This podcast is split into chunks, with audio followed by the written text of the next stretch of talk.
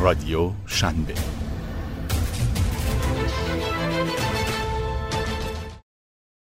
چرا بیشتر استارتاپ ها دارن با فوتبال؟ یعنی همون ورزش های توپی در محیط کار مثل پینگ پونگ خداحافظی می‌کنن و به مدیتیشن رو میارن. مایک سوربینس خیلی فراتر از یک مدیر اجرایی توی سیلیکون ولیه. اون کسیه که با گسترش و فروش کمپانی های تکنولوژی محور باعث توسعه سیلیکون ولی شده. اون همچنین مبتکر و مدیرعامل فعلی کمپانی مراقبت از سلامت لیگ و همچنین یه طرفدار پرشور در حوزه ذهن آگاهی در محیط کاریه. این روزها غیر ممکنه وارد یک کمپانی استارتاپی بشید و با صحنه بازی پینگ پونگ کارمندا در محیط کار مواجه نشید. این ویژگی تبدیل به یکی از ارکان اصلی حتی در سازمانهای خیلی قدیمی و قدمتدار شده. در بیشتر نمونه ها عالی جواب داده. مزایایی مثل یه راه حل عالی برای کارمندان سخت کوش هست تا تعاملات اجتماعی داشته باشن و استرس های زندگی روزمره رو دفع کنن. اما اینجور مزایا جدا از اینکه باعث ایجاد یک حواس پرتی سالم میشه به طور کلی به یک کارمند چطور ممکنه بتونه کمک بکنه؟ مایک عقیده داره که لیدرها باید به این بازی ها به عنوان مزیتی ماورای تفریح و سرگرمی های ساده نگاه کنند. و همچنین اعضای تیمشون رو به نگاه عمیقتری در خصوص این فعالیت ها سوق بدن.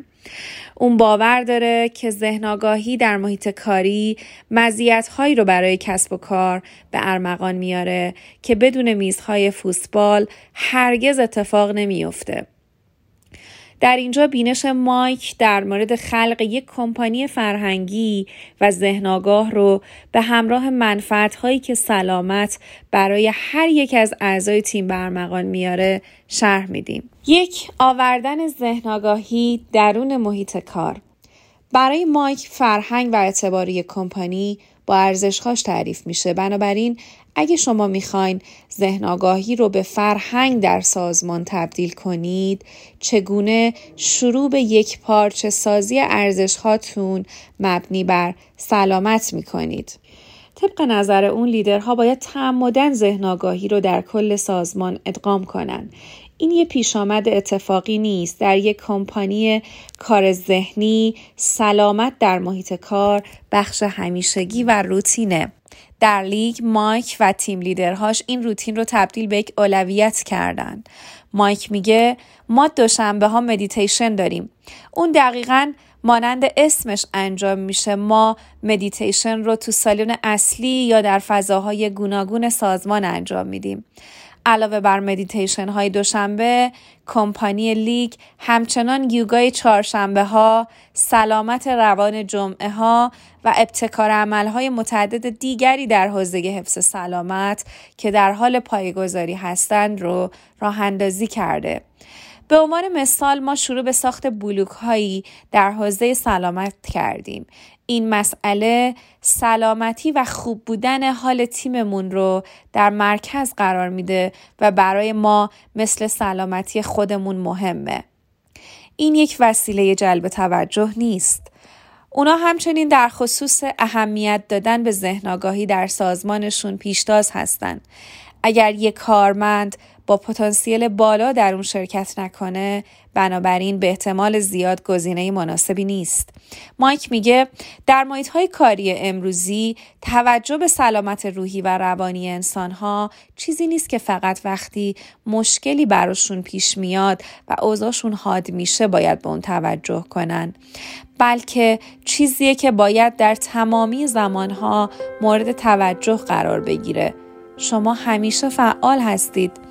این در واقع میز فوتبال و اسنک بار جدیده. دو مزایای یک محیط کاری ذهن آگاه این فقط مایک نبوده.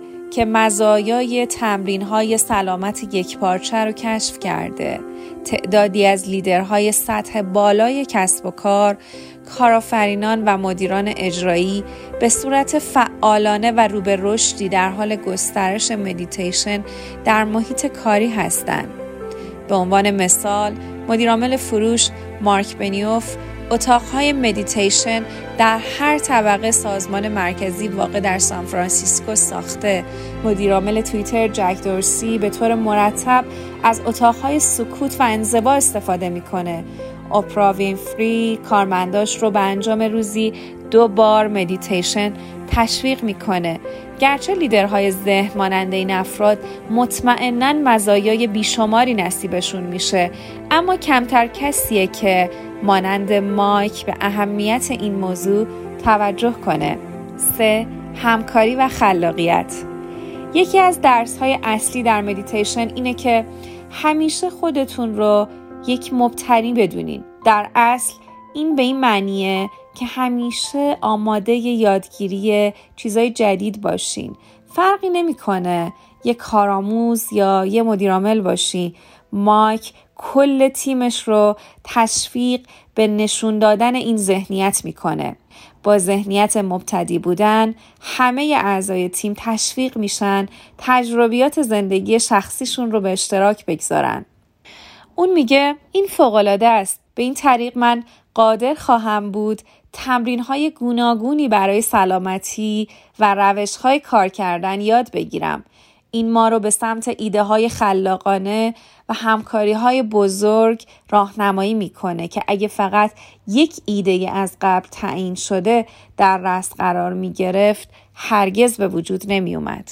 مایک میگه در لیگ اینکه شما در بخش بازاریابی باشید یا فناوری اطلاعات و یا هر جای دیگه ای اهمیت نداره. شما در کمک به ما برای خلق آینده سالمتر نقش دارید. چهار تعیین هدف.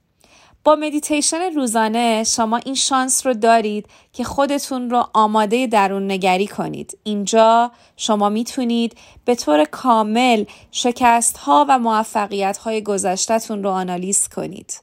با این نگرش شما قادر هستید برنامه ریزی بهتری برای هدف های آیندهتون داشته باشید.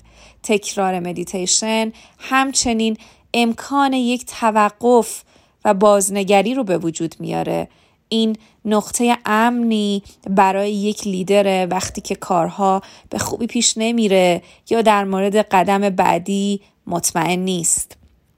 مایک میگه من یه برنامه ریز بزرگ و تنظیم کننده برای اجرای هدفهای ذهنی هستم. اما این به این معنی نیست که من قراره به همه اهدافم برسم. هرگز اینطور نیست. این یه فراینده من به اون به عنوان قسمت مهمی از مسیر فکر می کنم. پنج برقراری تعادل. با تقویت ذهن آگاهی در محیط کاری همه افراد تیم می‌تونن مسائلی که بیشترین اهمیت رو انعکاس بده و به وسیله اون اونها می‌تونن کل زندگیشون رو اولویت بندی کنن و یه تعادل بین زندگی سالم و کار به وجود بیارن. به عنوان مثال وقتی بحث انجام کارهای آنلاین مثل پاسخگویی به ایمیل ها پیش میاد مایک کارمندانش رو تشویق می‌کنه که کار رو متوقف کنن و بیرون محیط کاری فقط زندگی عادی داشته باشن. اون میگه ما خیلی سخت کوش هستیم اما این کارها رو باید به بعد موکول کنیم. ما به صدمه و فشار روحی درست قبل از خواب نیاز نداریم.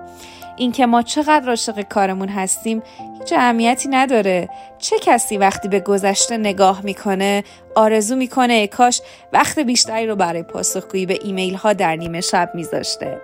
اون میگه ما وقت محدودی برای زندگی کردن داریم. ممکنه من فردا با یه اتوبوس تصادف کنم. بنابراین می‌خوام بیشترین استفاده از زمان رو ببرم. و می‌دونم که اعضای تیمم هم همین خواسته رو دارن. از وقتی که کمپانی لیگ این مکانها رو برای مدیتیشن و سلامتی راه اندازی کرده این فعالیت ها تبدیل به ارزش اصلی و مرکزی کمپانی شدن. مایک ابراز می‌کنه این مسئله ریشه در این داره که ما کی هستیم و در بین میلیون ها روش کدوم روش رو برای زندگیمون انتخاب می‌کنیم. ما این روش رو تصویب کردیم. ما اون رو زندگی می‌کنیم.